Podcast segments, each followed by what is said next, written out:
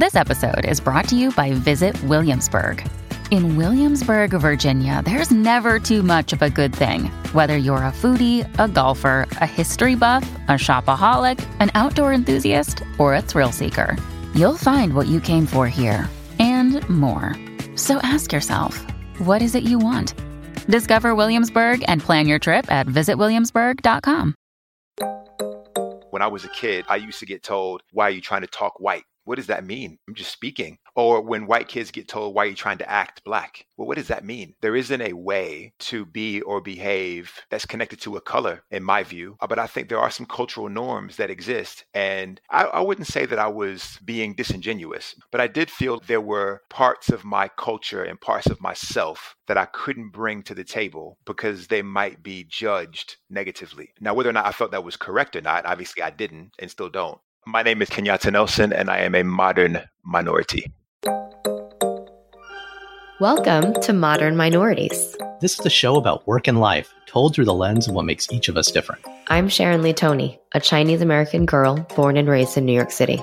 And I'm Raman Sehgal, an Indian American boy who came from Alabama with a banjo on my knee. Through conversations with some really interesting people, we uncover the stories, perspectives, and often unspoken truths about how our guests uniquely experience the world. It doesn't matter where you're from, the color of your skin, or who you love. We're all minorities somehow, but we're no one's model minority. This is a show about all of you, for all of us.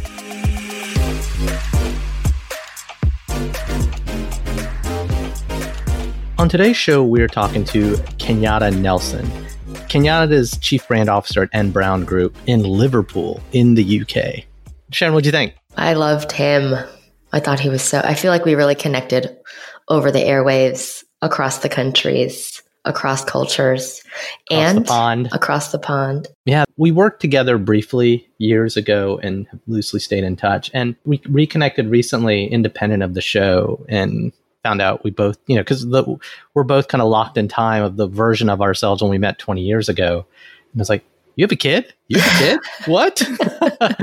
you you live where? You live where? And yeah, it's yeah, I, I think his lens is unique, as unique as any of ours is, but fellow Southerner, you know. Mhm. But But like just very deep. Like it's, it, it was clear that he had either just naturally is very reflective or kind of always looks for a deeper truth and a, a more meaningful answer.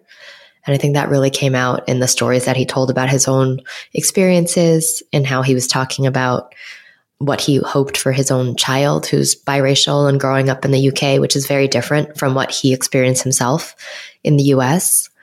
And just kind of how he connected that, that all together with his life experience. yeah, and I mean, he called it out as anthropology, you know, his way he looks at the world, the way he looks at how his father experienced the world at a car dealership, or the way he will or won't have a conversation with his son as he gets older in the UK, not in America. You know, I think you're really going to enjoy this conversation with our friend Kenyatte. Kenyatte, welcome to the podcast. Thank you. Thank you for having me. Sharon and Raman, new and old friends. New and old, new and old, mainly old friends. I'm looking forward to it. I'm Looking forward to it. The weird universe overlaps between the three of us. We'll see if we can uncover any of those in oh the show. Oh man, oh man, I, I- I can't wait. okay, so Kenyatte, I think in the marketing world, you're kind of a famous person. Anyone who's ever worked with you remembers you. And let's think the whole Kenyatte fan club's listening to this. But in all seriousness, a lot of people don't know as much about you before you were the cool fashion icon, GQ, blah, blah, blah. Yeah. Can you tell us a story from when you were a kid? Yeah, Mhm. yeah. Look, I grew up in Charlotte, North Carolina, and I was a shy kid growing up, super skinny, never really got into trouble. My father's six foot seven, right? So Whoa. you don't really talk back to a guy who's six foot seven, played basketball and American football. I have to say American football, by the way, because I live in the UK. And if I say football, people will think soccer. And if I say soccer, people in Europe will think I'm ignorant. So I have to say American football. Okay, can I tell you something really quick? By the way, someone I met indirectly when you and I were working together decades ago, there's a Raman Sehgal in the UK, and him and I get, and he's in marketing and PR, and there's like literally And like he just launched a podcast too, ironically.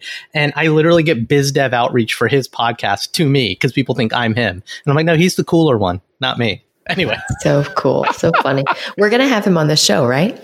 Isn't that yeah, the plan? actually. Yeah, yeah, he just had a kid. So in uh, two weeks for interviewing him. Brilliant. Anyway, sorry. So Kenyatte Kenyatte's a So let me yeah, let me give you a quick story, and it's about my name actually. So I was named after Jomo, a guy named Jomo Kenyatta, who is a famous former president of Kenya. So the way the story goes is my mom and dad had friends. Last names are the Leapers, L E E P E R, and they had a daughter, an older daughter named Rhonda. You know, kind of a normal name. When their son was born, they had a book of African names, and they decided to name their son Atiba, Atiba Leaper and he was born before me. My parents heard the name; they were close friends, and my parents thought, "Oh, very cool, a Pan African name." When Kenyatte comes along, we should give him one of those as well. They looked through the name book, found the name Kenyatta, K E N Y A T T A, and Kenyatta is generally a surname, right, in, in Africa. My mother loved the name, but thought the A at the end was feminine, and so she just decided to change it. So my name, K E N Y A T T E, is phonetically incorrect, which is why throughout my entire life, every single person I've ever met has murdered my name. Because when you look at it in Kenyate. yeah, Yeah. Kenyate.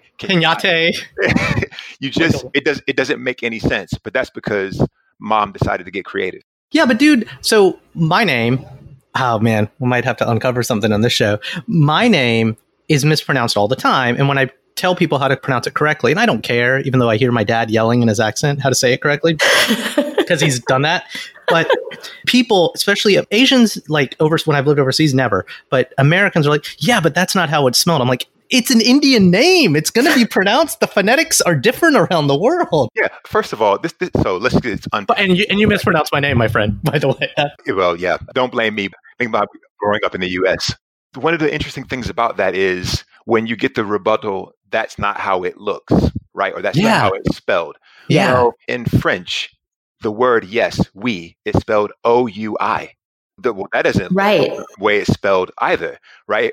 But because in the States, we learn phonetically, we just assume that every word should look exactly how it sounds and vice versa, when the vast majority of languages in the world do not work that way. You want to hear my trick? What's the trick? I want to hear If it. If it's a French name or an Indian name or a Latin name or a Mhm. word, put on your best fake accent to say the word. And eight times out of 10, you'll get it right. Really? If you put on your Indian accent and say ramen, you're going to say it right. Really? I, it works, man. Fake it till you make it. I'm not saying keep using the Indian accent and offend everyone. Just for the word. When you That's- meet Sundar, you say, "Oh, it's really nice to meet you, Sundar." You say it with an Indian accent, you get it right. Yes. Or maybe practice it in the bathroom.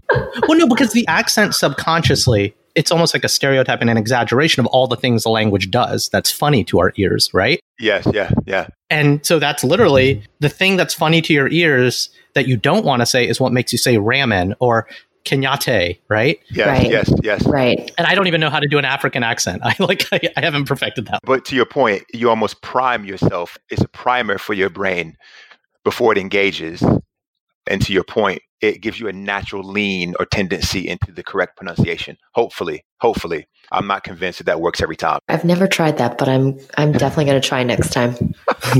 you, you got to remember to turn the just- accent off though for the just- rest of the conversation, or you will really offend someone. It just seems like it would perpetuate stereotypes, but I will. Well, all my Definitely. European friends, and yeah, you've done some time in Europe. I love it when they do their American accent and everything goes flat. Hi, I'm Rummin. You know?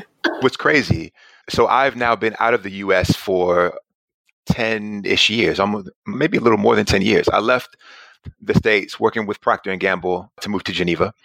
Lived in Switzerland for a little over five years, moved to the UK, and have now been in the UK for about the same amount of time. When I go back to the US, particularly where I go back home to Charlotte, people don't think that I'm from Charlotte. And also, the American accent has started, particularly in the South, has started to sound different to me. I notice it more now that I've been away from it for so long. It's really, it's really interesting the way language and accents work. I always ask myself, do people hear their own accent? And the answer is obviously no, but you can. You can because now I hear the American accent. I never heard it before. But when I go What back does it sound like? hear it. What's it Oh, sound God. like? It's a bit annoying, to be honest. Really?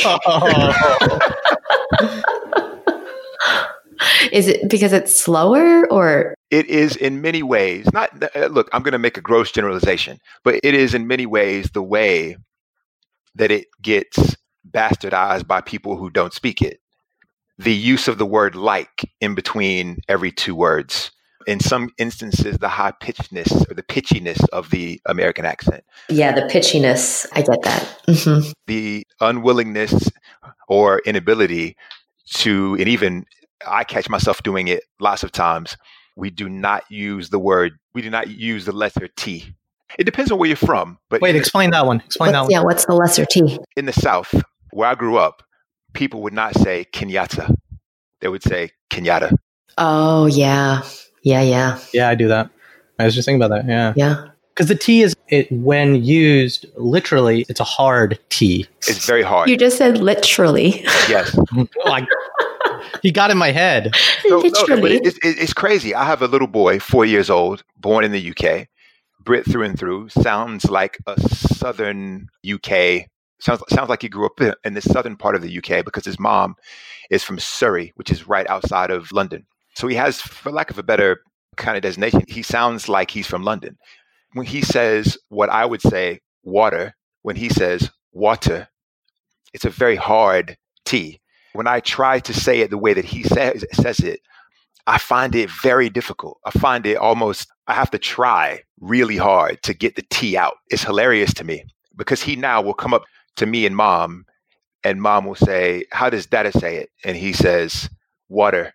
and she says, how does, how does mama say it? Water. Your four-year-old is more proper than yeah, you are. yeah, w- way more. He is he is significantly more articulate than I am. I want to ask you another question about your kid, actually. We usually save the kid stuff for the end, but you have a funny name. I have a funny name. I have a four year old, and that influenced kind of what I named my kid. What was the calculus there? I don't even know. I don't know. And you don't have to say his name, but what was the calculus there on naming your kid? So I'll, I'll share it. I mean, it's not a big deal. He's got no social media footprint. Not yet. Not until Not the yet. show. Not, not yet. I'm Uh, going to blow up. exactly. Cash those college checks. Exactly. He's an influencer now. So his his name is Zion, Z I O N. Listen to me saying. You Zed. said Zed. Oh my gosh, Uh, who are you? Yeah, I know. Clearly, I'm an imposter. Foreigner. Exactly. I'm a migrant. This show's for Americans. Come on. So his name is Zion. That was done intentionally because we wanted something that was so our criteria was we wanted it to be unique. Number one, we wanted it to. This is going to sound really strange and very parenty. We wanted it to work at baby stage, toddler stage, adolescent stage, and adult stage. So there were lots of names that we liked, but they worked for kids but didn't work for adults or they worked for adults but didn't work for kids. So, for example, we toyed with the name Xavier or Xavier, but for a baby, Xavier sounds scary. Sorry for all the Xaviers out there, by the way. But we thought, mm, not quite. But we centered on Zion. We liked the the sound of the name. We quite like kind of the nickname ZZ. But then we his middle name is Ellis, and so his initials spell Zen, Z E N. Did you do that on purpose? We didn't. We didn't. It didn't dawn on us until after when we were writing his name down just to see kind of how it looked as nerdy parents do. And I looked at it and thought, wait a second, his initials are Zen. Now, he's not Zen at all. he will be one day. He will. Zen. I have faith in him. But I will say he is like most kids, right? A reflection of their parents. But, but we are very, very lucky because in his own kind of maturation and development, he is such a sweet boy. He is genuinely, he's kind in ways that I never was. In an unsolicited way, he will walk into a room where I'm standing and tell me how he loves the shirt that I have on and think I look really nice.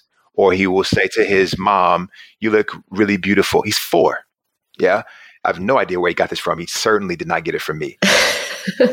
but he's kind. And I think as a parent, kindness in children is all that you could really ever hope for and hope that he that sustained and maintained throughout the course of his life. I'm so reflective on that given where we are culturally from a societal standpoint, all across the world, I think empathy and kindness are things that, that we could do with a lot more of. And so to have a child who exhibits those makes me immensely proud.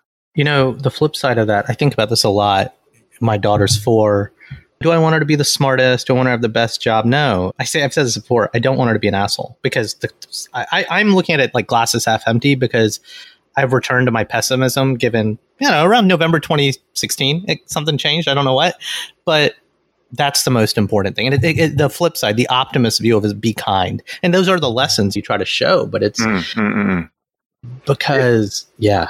It, it, it is. And I think in that context, and I'm sure we're going to start to unpack a little bit of this in the context of all the things that are going on outside of the four walls that we exist in as, as people and, and, and parents. But for me, kindness as a character trait and empathy as a way of thinking and being and living are so critically important, not just because they're the right thing to do, but because I think people who are empathetic and who are kind generally are more open. And when you are more open, I think you are the way that you think is different.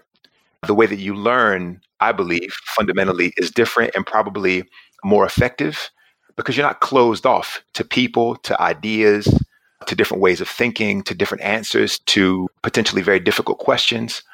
You know, empathetic thinkers and people who are kind enough to let different views, different k- kinds and ways of thought to enter into their consciousness.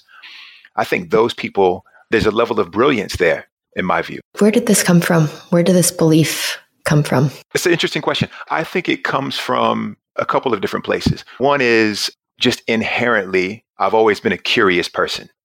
I was a curious kid growing up. I always wondered why people thought the way they did. It's one of the reasons why, Sharon, I got into marketing. I got into this because I, I consider myself more anthropologist than I do marketeer.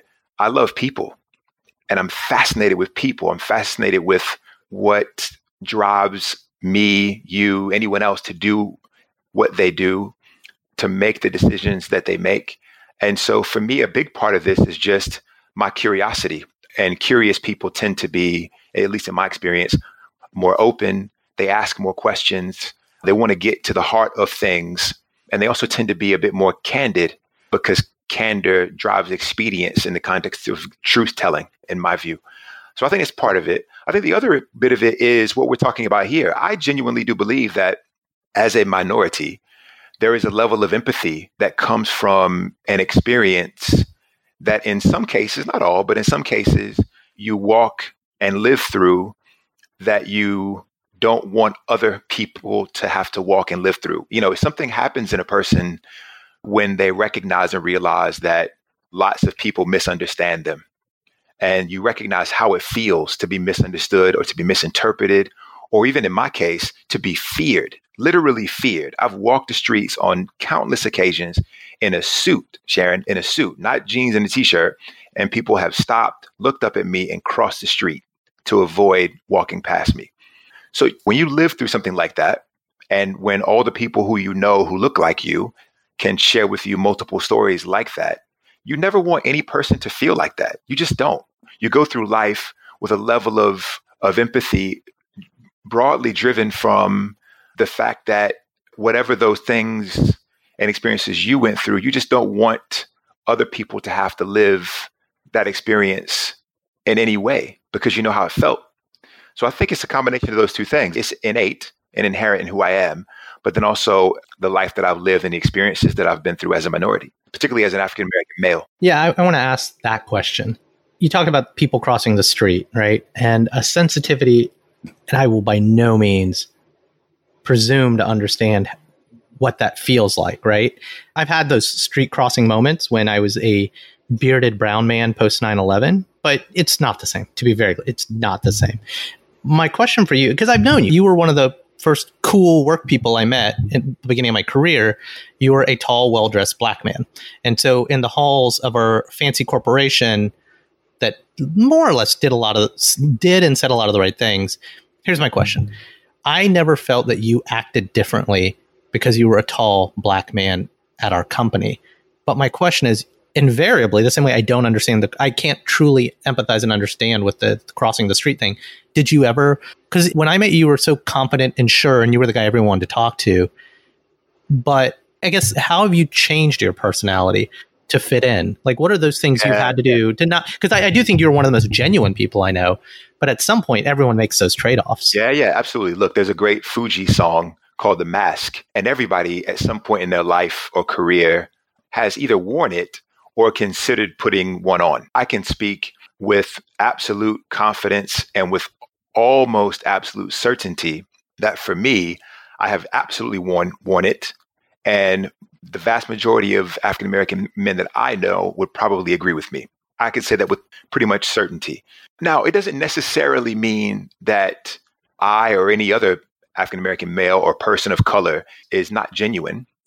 What it does mean is, whether real or perceived, there is something that occurs that says, I need to present myself in this way because presenting myself in this way will give me the, a higher likelihood of success, successful acclimatization in the environment that I'm in. Can you give us an example of something you've had to do that wasn't core to you? There's a very simple one. When I started working at Procter & Gamble, the way that I would speak at work and the way that I would speak away from work with friends of mine who were close was very different. I remember when was this? This was probably back in like mid 2000s. The US became obsessed with the term ebonics. You remember this? Yeah. Yeah. I do remember this. Yeah. The US became obsessed with this whole kind of we need people to understand the way that African Americans speak is different and try to educate ourselves culturally about what that means and how there is code switching in quotes that occurs between with an African American or a person of color when they go from situation A to situation B or environment A to environment B. To a lesser or greater degree, I think that exists with lots of people for lots of different reasons. And I think speech in the context of culture, I think to equate it to what is acceptable professionally versus not accepted professionally, I think we are now learning that there's not a lot of value in that. The reality is there isn't really one way that is correct. There is, when I was a kid, I used to get told, why are you trying to talk white? And I never understood what that meant. What does that mean? I'm just, I'm just speaking. Or when white kids get told, why are you trying to act black? Well, what does that mean? There isn't a way to be or behave that's connected to a color, in my view. But I think there are some cultural norms that exist. And I wouldn't say that I was being disingenuous because I never felt like that at all. But I did feel like there were parts of my culture and parts of myself that I couldn't bring to the table because they might be judged negatively. Now, whether or not I felt that was correct or not, obviously I didn't and still don't. What's interesting, you felt that on both sides of the table. Yeah, yeah, yeah. I think that that's and speaking candidly in the context of the US and America, when cultural norms are so the design of those cultural norms or the cultural norms are so ingrained in or connected to the majority and they become what is acceptable and all other things are ipso facto unacceptable that can create quite a a difficult and challenging environment for people who have grown up in in ways and in cultural contexts that are different than the one they're stepping into, whether that be work or school or anything else. But look, that's not a minority thing. That can be associated to gender, class, as well as ethnicity. The reality is, and I, I remember seeing this HR professional once told me this the reason why, as you go up an organization, people tend to look and behave more similarly it's not because there's some grand conspiracy. No, it's evolution. It's yeah, it, it's people are tribal. Survival of the fittest. It's you mm-hmm. see what's successful, you clone it. Yeah, and so there's this rubric called F, the FCT model: familiarity, comfort, and trust. And familiarity, comfort, and trust are all shorthand ways of talking about the tribal nature of human beings. We are familiar with, we are comfortable with, and we tend to trust things that look more like us. That's hardwired into who we are as human beings. And when we see differences, particularly visual differences, we have historically tended to use that as shorthand for different than me, i.e., not part of my tribe, i.e., not safe, can't be trusted, this kind of thing. All those things are fundamentally false and wrong. but you get how this can play out over long lengths of time and over confined and contained cultures like corporate America. I had a professor once who said civilization is a rebellion against nature. And where that plays into what you just said is everything you just said about tribal again and tribes is a thing that humans invented but i think you see it in the animal kingdom but my point is what you just described is the lizard brain right our base instinct taking over you look different from me therefore yes. you are not me and civil if civilization being civilized is a rebellion against that lizard brain it's yes you might not look like me that makes me uncomfortable but i'm going to get over it because i'm civilized yes yes but this is the problem right which is the vast majority of people think that they think particularly smart people. Smart people think that they think. Well, smart people are the most dangerous people. the, rea- the reality is, the reality is, the vast majority of us are on autopilot 99% of the time. So the example that you've just given requires, it doesn't sound like it, but it does require deep thought and reflection and self awareness, right? And in that moment, when I'm walking down the street in broad daylight in a suit and a woman looks up and sees me, clutches her purse, and walks across the street, deep thought, self awareness, and reflection are not what she's doing. This is instinct. This is what have I or seen? like conditioning? Yeah, this is system one brain. This is heuristics. I see lion. Lion can eat me. I run away from lion. Do you just call yourself a lion, Kenyatte? He is well, a lion. I'm, I'm, he is a lion. Clearly not. King of the jungle. Exactly. But I think what that points to is the fundamental question of why does that heuristic exist in the first place? She didn't create that shortcut. My son who's four, he hasn't established that kind of shortcut yet. In fact, I'm African American. His mom is British from Surrey and white as snow, right? So, so in his mind, we're just his parents. He doesn't see anything other than, yeah, yeah. there's, a, there's right. a difference in color that he's finally starting to recognize now. But something happened in the mindset of that woman and other people who think that way that created that synapse, that created that shortcut. We're not, we're not born with this stuff. Yeah.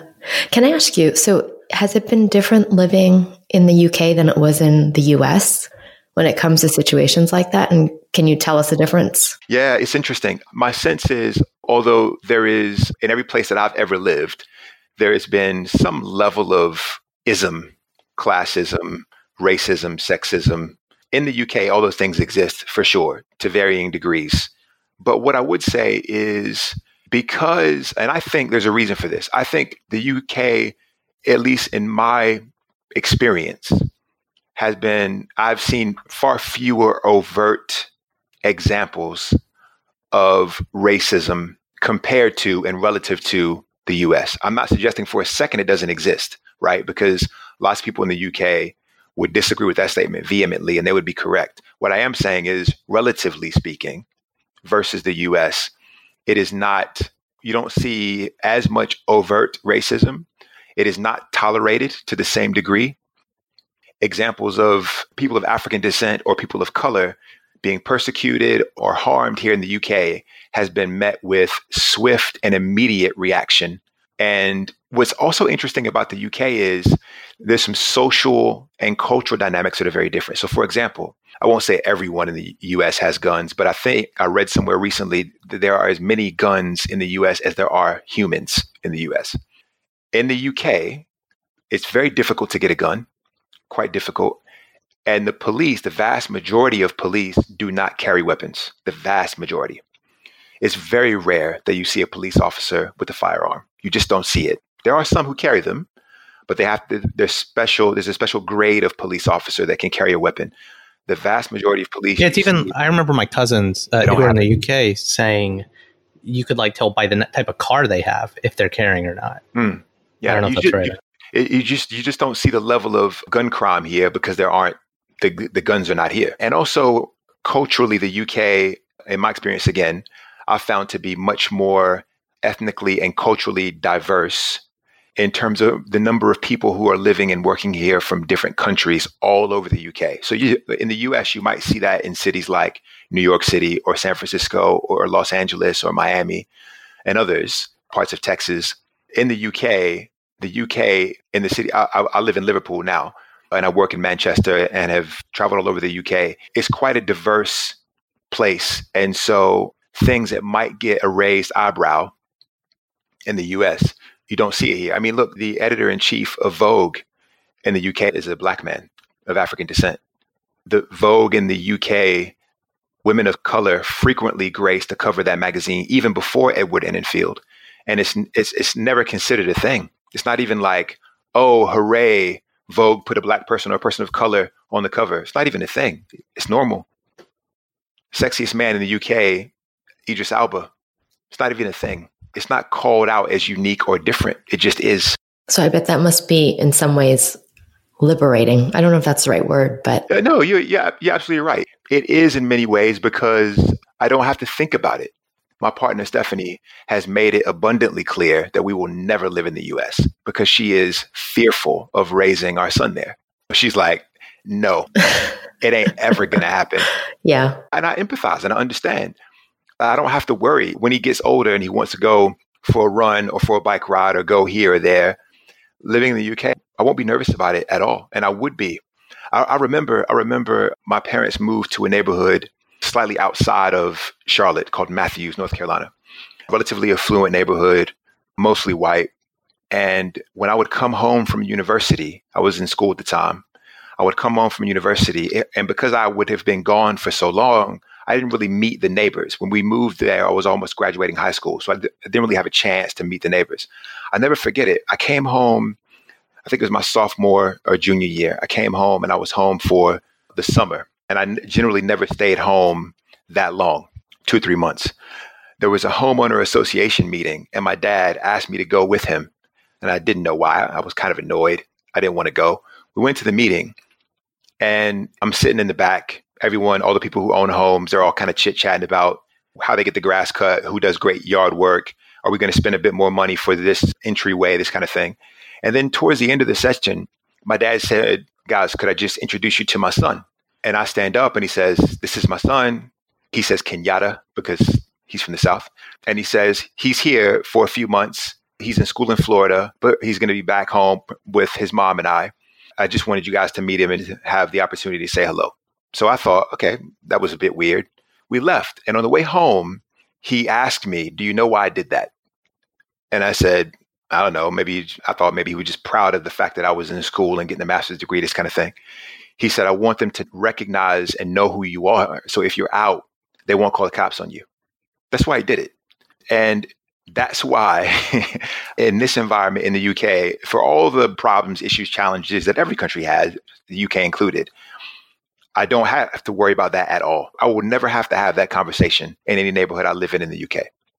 But I would absolutely have to have it in the States. I was going to ask that question the talk. So let's say you and Stephanie and Zion stay in the UK, Europe, not the US are you not going to have the talk with your son? Because maybe he'll rebel and want to go to college in the US. And if he doesn't have, I, I think about this a lot. I mean, sure, P&G made an ad about it, but I've asked my, my brother-in-law is black. His son is now eight or nine, my nephew. And it's just like, I think I don't have to have the talk with my daughter. It's a different talk, right? But the talk with a black boy or a black teenager, it's almost like, sorry, the world sucks and I have to have it. Are you not going to have it? Or yeah, yeah. This is a really interesting conversation because it starts starts to force a person, stroke parent, to unpick why that talk has to be had in the first place, and do you want to place that burden on your child? Because it is a lot. It's a lot to hand over to a young person, particularly when it may not be necessary to do so and and you recognize that the way you feel you as in myself kenyatte nelson the way that i feel about a situation is born from my experiences. In the same way that woman who crossed the street she wasn't born with that bias. She learned it. It was taught to her. So my my bias good bad or indifferent about the way that america sees people like me i was that was learned. And so then the question i have to struggle with is do i teach that to my child just because he is of me and we're not living in the States. I struggle with that, Raman. I really do. And the short answer is I don't know. I, I think I probably will, but I need to be very careful about how that happens because I don't want to create in him a burden that's unnecessary. I struggle with it. It's, it's a great question. And I have not come to terms with whether or not I'm going to do that. Yeah, just wait till he wants to have his summer backpacking in America. You know, potentially, potentially. Yeah, I'm half joking and I'm half serious because if you have the privilege of avoiding it, why not? Because there are, it's a precaution we feel like we need to give our children here in America. But if you don't have to, but there's a negative consequence to it yeah, for them. Because, you know, because, you know, he is the product of two different ethnic groups. Mm-hmm. And so trying to say to him, you need to be careful around people who look like your mother, how does that work? I mean, that, that that's heavy. Yeah. So I think he'll look at me like I'm crazy because he won't have any frame of reference. And so I genuinely, Sharon, you asked me about do I feel differently? I, the genuine empathy that, that I feel and the heartbreak that I feel for people, my peers, my friends who have sons living in the US who will have to have this conversation, very difficult and challenging conversations that I may never have to have with my son. I understand that the privilege that I have, it's not lost on me at all. It's heartbreaking to know that I've got phenomenal friends who are having to have conversations with their son or daughter that for me, because of my circumstance and the blessing of however you view it, having moved out of that environment in that country, now living someplace else where those dynamics don't exist in the same way, it's something that I think about a lot. It's interesting. I wonder, I mean, for myself, so we've talked about this. My kids are half black and half Asian. The Asian part's from me. and sometimes I genuinely hope that we will, hopefully, that we will get to a point where I won't ever have to have that conversation with them, even though, I mean, they're getting to an age where it's the oldest one is eight now. So I'm like, okay, how much longer? Or, or when does that happen? And yes, yes. And what's interesting is to your point, like you mentioned, how do you tell your son that you're talking about people that look like his mother as the ones that might see him a certain way? And the truth is, I look at my little boys and they are, I mean, they definitely look mixed, but the world is going to see them as being two little black boys. Yeah, absolutely. Absolutely. That and that that for me is the is the bit that in the UK the rush to designate people based on the color of their skin is not as it's it's definitely there. But again, relatively speaking, the rush to relegate people or put them in boxes, I don't feel it is prevalent compared to the US, compared to the US. It is what Sharon will really be just kind of a an absolute mind fuck is if you have to have that kind of conversation with your child, or I have to do the same with, with mine, the thought around how much of the conversation is created by the bias that exists in your own mind. So, as, an African American male, one of the things that I struggle with, and I, I'm sure your husband will think about this to no end, is how much of what I'm giving my children is a burden that I myself have created because of my view of the world rather than the world's view of me. I mean, I don't even, my head hurts right now just thinking about that. and look, some of it will not be perceived, some of it will be absolutely real. I don't want to downplay the fact that prejudice and bias and discrimination and racism exist. They're real things, the real e- evils we need to manage and help our children manage and navigate through. But I am also wise enough and old enough and aware enough to understand that there is some of this that exists in myself. I say another anecdote. My father, I remember when I was growing up, whenever we would go into a car dealership, for, whether it be for himself or when I was looking for for cars and I took my dad along with me, he refused to talk to anyone except for the black guy. He just would not do it. His view was, no, no, no, I want to speak to an African American guy in here. Yeah. He would say that outright, not just. He wouldn't say wow. it. He wouldn't okay. say it. He wouldn't say it out loud. Okay. He, would, he would actively go seeking the black salesperson. So, so if he was approached by a white salesperson, he would just say, "I'm, I'm still looking." He would he would seek to engage, actively seek to engage the African American salesperson. And I, I, can remember distinctly thinking as a kid, that's a bit weird. Like, why, why do you think just because this person has the same skin color as you, that they have your best interest at heart. They just want to sell a car. This guy doesn't give a shit. He'll take you for a ride or she'll take you for a ride just as quick or as easy as someone else. And in fact, clearly skin color is not a designation for skill set in selling cars, right? So I found that my father has, well, he had, he doesn't have it anymore, but he had a deep, deep distrust of white people, deep distrust. Now, here's the context. My father was born in 1943 in South Carolina. So my father knew what it was like to not be able to use a restroom, to not be able to sit at a bar, to not get served at a restaurant, to not be able to use a water fountain. This wasn't stuff that he learned in history books. He experienced it. We had another guest. I want to say it was Lulu, and we're having this discussion, and she's Chinese American about it's easy to judge our parents for their point of view, but something you said, Kenyatte, that sticks with me. It comes back to empathy. What is the context that our parents grew up in? And that's what she's, you know, she's talking about some of the issues her father had, and that's why he has. It's not that the point of view is right or wrong. It can still be right Absolutely. or wrong, Absolutely. but it's view it through their lens and the frame in which it was built. Yes. Yeah. It goes back to sharing the conversation we were having about the talk. What I am eternally grateful and thankful for is the fact that I was raised in a household where I was encouraged, relatively speaking, to be a free thinker. And I could look back on those moments with my father and think, I understand where his thinking came from. It was born out of experiences that in him created a mindset that was fundamentally wrong. It was, in fact, it was more than wrong because in his mind and in his actions, he was doing the exact same thing that he would have demonized any other person for doing to him or anyone who looked like him. But that's the scourge of this kind of thinking. It's infectious, it's cancerous. And that's why that talk, in my mind, particularly now, is such an arduous, difficult, challenging thing for me to wrestle to the ground because I need to, in my own head, get clear on how much of this is real versus my perception of the world based on my experience and point of view. And I'm very sensitive about, I don't want to burden my son because I view a parent's job to liberate their children. I don't want him to feel boxed in in, in any way. Raman, are you still there? I was going to say, you've stumped me, Kenyatte. I thought I lost you for a second. I didn't know what you did. Well, you actually literally, you literally did lose me. Sorry, my silence was. I was just like, how do I? Where do I? Yeah. Ah.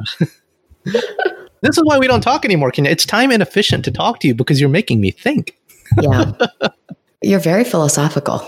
I mean, what you're talking about is very deep truths. It goes back to my interest in human beings and the human condition.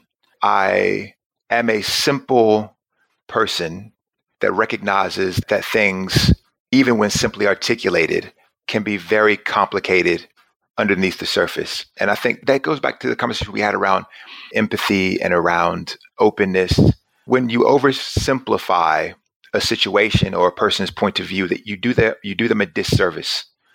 And I don't ever want to be that kind of person. I think there's a reason why people do the things that they do, and there's a reason why people think the way that they think. I, I genuinely believe in the goodness of humanity. I genuinely do. Things happen to us. We experience things. We learn things that shape and form our opinions and points of views. And in some instances and in some cases, we lose our way. And that's okay. But what all of us need is someone or some people in our lives who recognize that where we are today is the sum total of our experiences and be open and caring and forgiving enough to recognize that and to lean into individuals, children, people, whoever, parents, and have open and candid conversations. This was great about this podcast.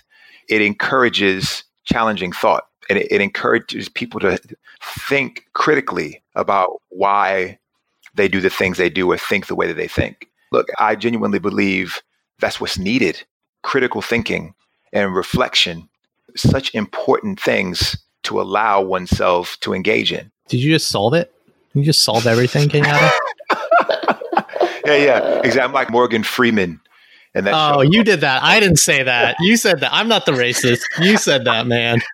in that show called was it called The Universe or something like that? I think it's just if there is a solve, and I don't know if there is one, but if there if there is a solve, I am relatively convinced that it's it starts with being open to other people's points of view. Yeah, yeah, Kenyatte, the, the solution isn't hard.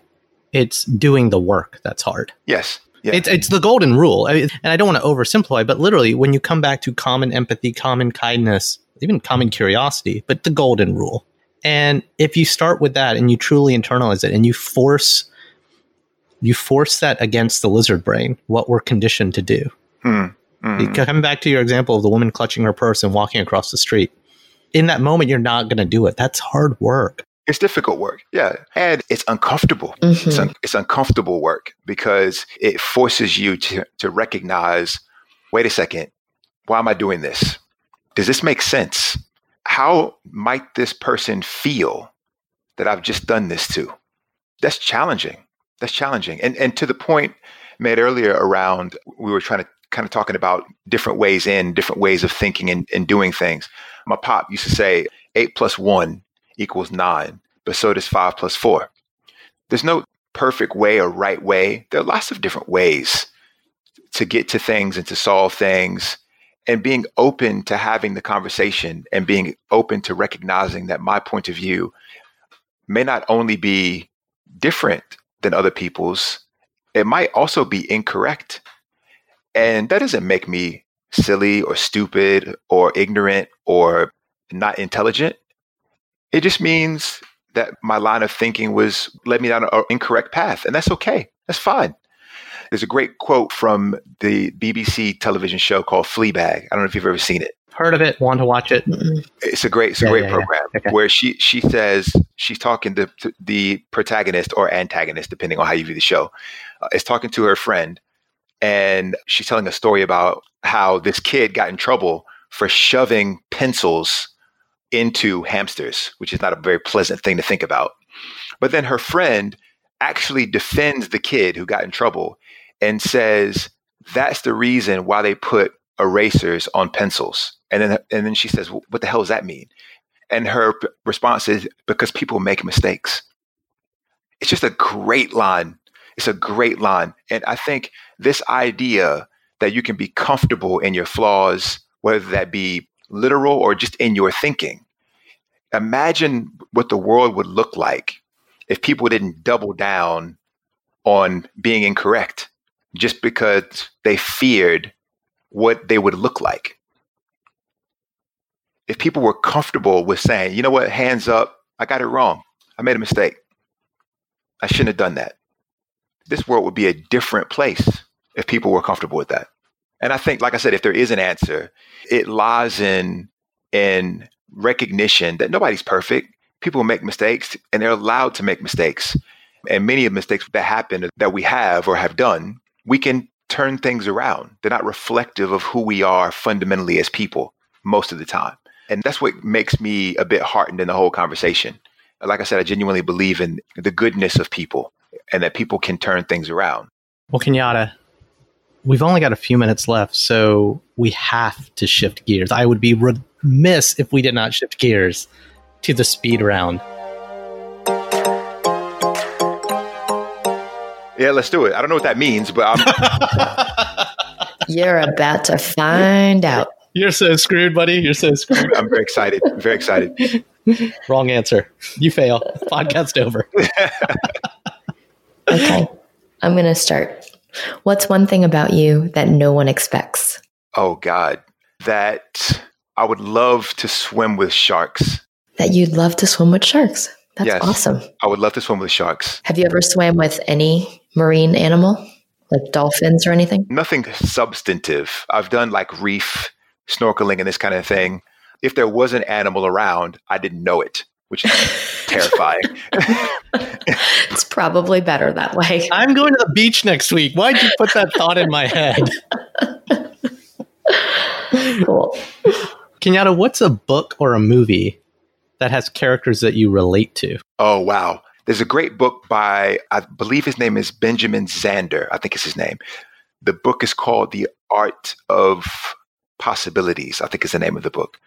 I may have gotten the title a little bit wrong, but the author or the co-author, because his, he and his wife write the book, but he is a conductor for an orchestra, a philharmonic. I believe it's Boston or Philadelphia. I can't remember the name of the city, but when I was a kid, I played the viola as well as the upright bass. I love music, always have. I DJed for probably 10 years. And so the idea that a guy who is a profession in the context of music and teaches music, music theory, and teaches people how to think by utilizing music, I relate to enormously. And I love the guy because, in this book everyone should read. He he teaches you and talks with great passion about what changes in your life when you come from a place of abundance, which is why the book is called The Art of Possibilities. It is a you cannot finish that book and not feel enormously positive in your outlook on life. That's amazing. Awesome. I like that title. What is your favorite mom dish? Oh my gosh. It would have to be it's kind of, one or two things. It's either macaroni and cheese, uh-huh. or it's sweet potato pie. Mm, two um, Southern classics. Yes, yeah. I, I mean, if you get it right, sweet potato pie, I could sit and eat an entire one in one sitting. For me, yeah, just the thought of it makes me think back to Thanksgivings with grandmothers and aunts and uncles. And my mom had eight brothers and sisters. So her, her father was a pastor. And so they don't really believe in contraception, clearly. And so she had lots of siblings. And so the house during Thanksgiving when I was a kid, either at my grandparents' house or at my parents' house, was always full and everyone cooked. And so for me, that would be it. What's your least favorite food? British food. I mean, it, it, you're not living in the right place. No, man. even, even British people would even British people would say that. So that's fair. Beans on toast. What is that? I know. Yeah, good point. But scones, yum. Okay. Yes. Shepherd's that's, pie. That's a that's a pastry. Okay. Fair. I mean, some of the most bland, flavorless food I have ever had in my entire life. But to be fair, my son well, he loves a bit of beans on toast. I don't get it at all. He's just more proper than you. That's my yeah, that's my that's theme for today. He is much more sophisticated, far more sophisticated than exactly. his father. Who is someone out there that you would want to interview on a podcast? Oh gosh, AOC. I would love to interview her. Oh yeah. I you were the okay. Thank you. I love the Barack and Michelle answers. It's cool you were the first person who said that and she's one of my answers. Like yes yes. Tell me why. I would like to interview her because i i would be interested in understanding what drives and motivates her because i'm not sure yet. I'm not sure yet. I would love to unpick that and, and try to pin the tail on that if that makes sense.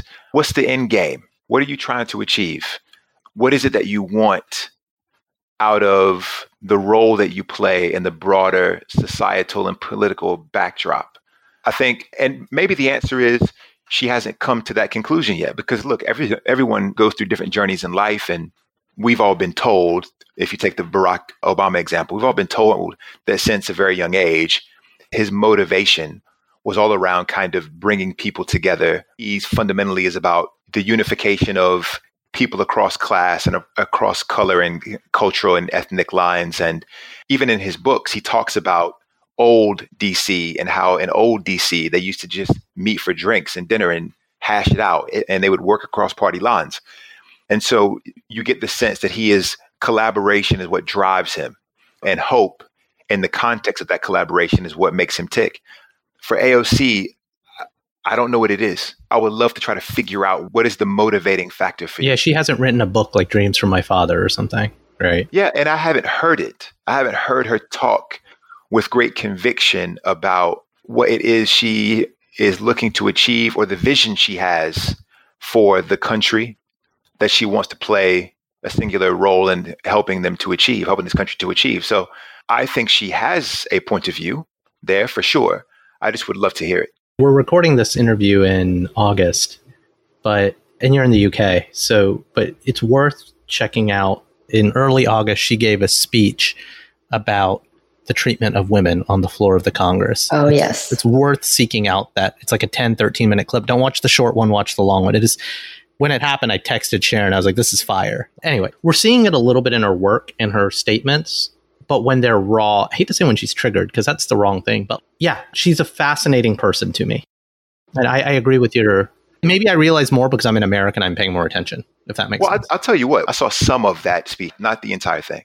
I think it's the one that, that you're talking about, where she says, the wives and daughters is a bullshit excuse. Yeah. yeah. Yeah, exactly. Yeah. So, what's been interesting about the last several months for me, in particular, as a man, an African American man living in the UK and watching what's happening in the U- US, kind of sort of active spectator role. For sure, I am learning and starting to get underneath the skin of how I feel about and have felt about race relations in the US. But interestingly, for me, I am starting to also unravel how I think, have felt, continue to feel about relationships between the sexes in the US and what it genuinely means to be a feminist, what it means to be in support of the economic, social, political equality of women, and what things I have done in my past or said in my past that were in conflict to that. And it that's been a really interesting journey for me as a man to go on. I have found it fascinating. I've started to my entire Instagram feed has been now curated so that I am I can continue this journey of learning in the context of race relations and the history of African Americans in the US and what it means to be a feminist. And that speech that she gave off the back of what happened to her on the steps was a great example of what I call a, a teachable moment for the country. And that's one of the things that I find fascinating about her. She leans into moments when she can expose something and in doing so, help to open people's minds and perspectives. Last question. You ready? Let's do it. What does being a modern minority mean to you? I think I would have answered that question differently probably an hour ago. If the show had a different name? no, no, but, but just, just genuinely, in the context of this conversation, and specifically in the context of the chat that Sharon and I had about our children, what for me being a modern minority means is to be a minority in the context of a world that is actively and aggressively seeking to move past the way that it has defined minorities historically. And that's how I would define the modernity part of that definition. It is it is we collectively, along with our non-minority friends, we're seeking progression. We're seeking forward thinking and forward momentum and forward movement away from the things that in the past were hindrances to our collective openness, empathy, and our realization of the possibilities of everything that comes with the gift of humanity on this planet at this time. And I think that for me is what it means to be modern minority. It is about being forward looking while acknowledging what happened in the past. You don't want to uh, write it off because that wouldn't be particularly helpful. But you do want, want to look forward. I think it's a great thing about America. America is a forward looking nation. People ask me all the time, what's the difference between America and Europe? In my mind, the biggest difference is you can be born in the trash can, literally, and grow up to be one of the most successful and important culturally, societally people on the planet. In America, the dream of that possibility is very real. And people don't really care where you came from. In fact, Americans love an underdog story. And I think as a modern minority, we need to remain focused on the possibility of what that progression means for us and keep people focused on moving forward and not backward. I love that. Me too. Well, Kenyatte, man, I miss talking to you more frequently. this has been awesome. Thanks for being here. Oh, thank you. And that's our show. Like what you heard? Please subscribe, leave a review, and a five star rating on your favorite podcasting platform. Now more than ever, people need to be hearing these stories. Please share our show with a friend or three. Want to learn more or got something to share? Visit modminpod.com or email us, hi mom, at modminpod.com. You can also follow us on Instagram and Twitter at modminpod. We'd love to hear from you. Now, here's a preview of our next episode. That's it for now. I've been Raman Segal. And I'm still Sharon Lee Thony. Remember, we're all modern minorities out there. We'll talk to you soon.